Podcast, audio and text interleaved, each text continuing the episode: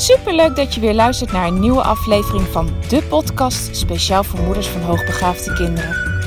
Mijn naam is Eveline Noordzij en in deze podcast deel ik tips en inspiratie, zodat jij meer en meer in jezelf gaat geloven en durft te vertrouwen op je intuïtie. Want jij bent precies de moeder die jouw kind nodig heeft. Hoe ga je om met uitdagende situaties? Wat heeft jouw kind van jou nodig? En hoe zorg je voor verandering in je gezinssituatie door jouw eigen persoonlijke groei? Ik heb er veel zin in om dit allemaal met jou te delen. Dus laten we voor vandaag maar gaan beginnen.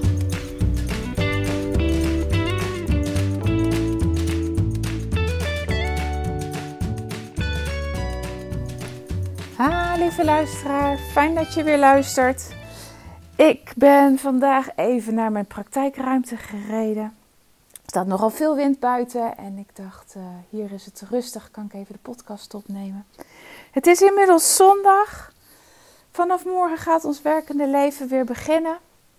Eerst gaat mijn man aan de slag en uh, vanaf uh, woensdag ben ik, ben ik weer aan het werk.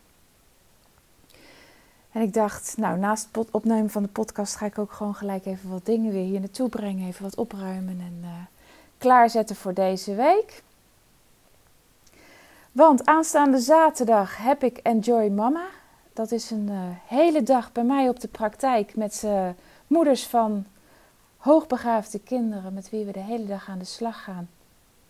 Tenminste, we gaan samen met elkaar aan de slag om te kijken van, goh, waar loop je tegenaan? Wat wil je nu heel graag bereiken en welke stappen zijn er voor nodig om te komen tot wat je heel graag wil?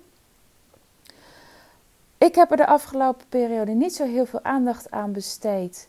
Uh, maar dat zal ik deze week zeker nog doen, want je kan nog aansluiten.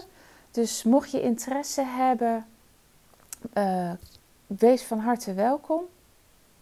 Het is dus aanstaande zaterdag van 10 tot vijf ongeveer. is inclusief lunch. Uh, het is in een kleine groep. Tot op heden heb ik twee aanmeldingen. Ik wil het ook zo klein, tenminste niet zo klein mogelijk houden, maar ik wil het klein houden. Uh, zodat we ook echt lekkere interactie met elkaar kunnen hebben. Ik hou daar zelf heel erg van. En uh, waarin er ook gewoon uh, genoeg tijd is voor een ieder om zijn verhaal te doen. En uiteindelijk ook de dag te kunnen afsluiten. Um, ik, heb er ik heb er ook een heleboel over uh, op mijn website staan, dus daar zou je nog even wat meer informatie kunnen lezen. Um, het is dat ik hem, ik geef hem voor het eerst, deze, deze ja, coachingsdag. Ik organiseer hem voor het eerst in een groep. Dus het is even, ja, voor mij ook wennen en vandaar dat, uh, dat de prijs er ook naar is. Het is een pilotprijs die ik... Uh, die ik nu nog hanteer. En uh, nou, wil je er heel graag bij zijn, nogmaals voel je van harte welkom. En waar ik het vandaag met je over wil hebben is, zeg eens wat vaker ja. En het onderwerp plopte gisteren op nadat ik, ik was heel druk, ja, we zijn eigenlijk al sinds we terug zijn al een paar dagen heel druk bezig met, met uitpakken, met opruimen, met wassen, draaien. Um, nou, misschien heb je het van de week in de podcast al gehoord. Uh, zo niet, maar dan vertel ik het nu nogmaals. We hadden ook heel veel andere dingen die erbij kwamen. Een cv-ketel die niet meer goed werkt. We moeten met de auto naar de garage, want die functioneert niet meer helemaal. Um, de wasdroger begaf het ook echt heel handig, onhandig als je met heel veel was thuis komt. Dus, um, nou, ons huis leek wel ontploft. En als ik ergens niet zo tegen kan, is uh, een enorm chaotisch huis. Ik werd daar zelf heel onrustig van. Dus we zijn voor mijn gevoel al echt dagen in de weer met van alles regelen en organiseren. Uh, opruimen, schoonmaken. Nou, volgens mij zijn we nu weer aardig op orde. Er zijn nog een aantal dingen in het huis die uh, gedaan moeten worden. Maar de caravan is schoon en opgeruimd. En alle spullen die, uh, die daarin moeten, die zitten er weer in. Gewassen, gestreken. Nou, gestreken niet. Ik strijk bijna niet, maar um, bij wijze van spreken. Um, maar doordat we zo druk met van alles bezig waren, merkte ik direct weer terwijl ik me eigenlijk voor had genomen dat dat me niet meer zou overkomen, gebeurde het, gebeurde het toch direct weer. Ja, dat het toch gewoon minder tijd en aandacht voor de kinderen was. En ehm, nou, ik vind dat jammer. De kinderen vinden dat ook natuurlijk jammer, want ze proberen de hele dag, uh, trekken ze aan mij om aandacht te krijgen. Uh, maar ik vind het zelf ook jammer, omdat ik gewoon heel veel plezier uit haal om leuke dingen met de kinderen te ondernemen. Even te spelen, een spelletje te doen, lekker te kletsen, uh, filmpje te kijken. Nou, maakt niet uit, ik vind een heleboel dingen leuk en ik vind het ook heel erg leuk om die tijd met mijn kinderen door te brengen. Uh, dus het wringt dan al bij mezelf, dat ik denk van verdorie, ik, in plaats van nou de was en het opruimen, het schoonmaken, zou ik veel leuker, liever leuke dingen doen met de kinderen. Maar ehm, nou, ik merk het aan de kinderen ook. Dat ze op een gegeven moment zeggen: ja, Ik weet niet meer wat ik moet doen. En wil je met mijn spelletje doen? Of wil je spelen? En dat, nou ja, dat ik toch echt wel heel vaak nee, nee, nee, nee, nee, nee zeg. En um, gisteren uh, was onze jongste dochter, die, die stond met haar verkleedkleren aan uh, van alles te doen. En die zegt: uh, Zullen wij even een. hoe noemden ze dat nou? Een superkrachtig gevecht doen. Zoiets was het. En ik dacht, ja, dat ga ik nu gewoon even doen. En nou, dat hebben we even lekker gedaan. Al die superkrachten op elkaar, uh, naar elkaar toe gegooid. En uh, het duurde misschien vijf tot tien minuten. Maar ik laadde daar zo ontzettend van op. Het was echt zo heerlijk om te doen. En voor haar was het ook gewoon, na tien minuten was het prima. Uh, toen ik zei van, nou, het was hartstikke leuk. Uh, we gaan nu eerst eten en uh, daarna ga ik weer verder met hetgeen wat ik aan het doen was.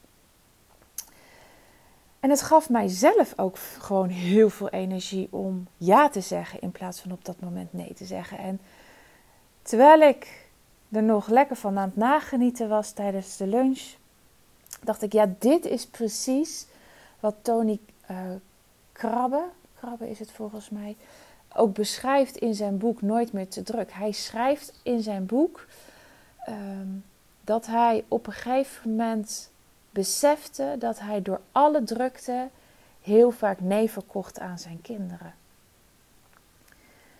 En hij besloot op een gegeven moment om in plaats van overal nee op te zeggen, overal ja op te gaan zeggen. En even een aantal minuten, vijf tot tien minuten, uh, iets te doen met de kinderen waarom, waar ze om vroegen.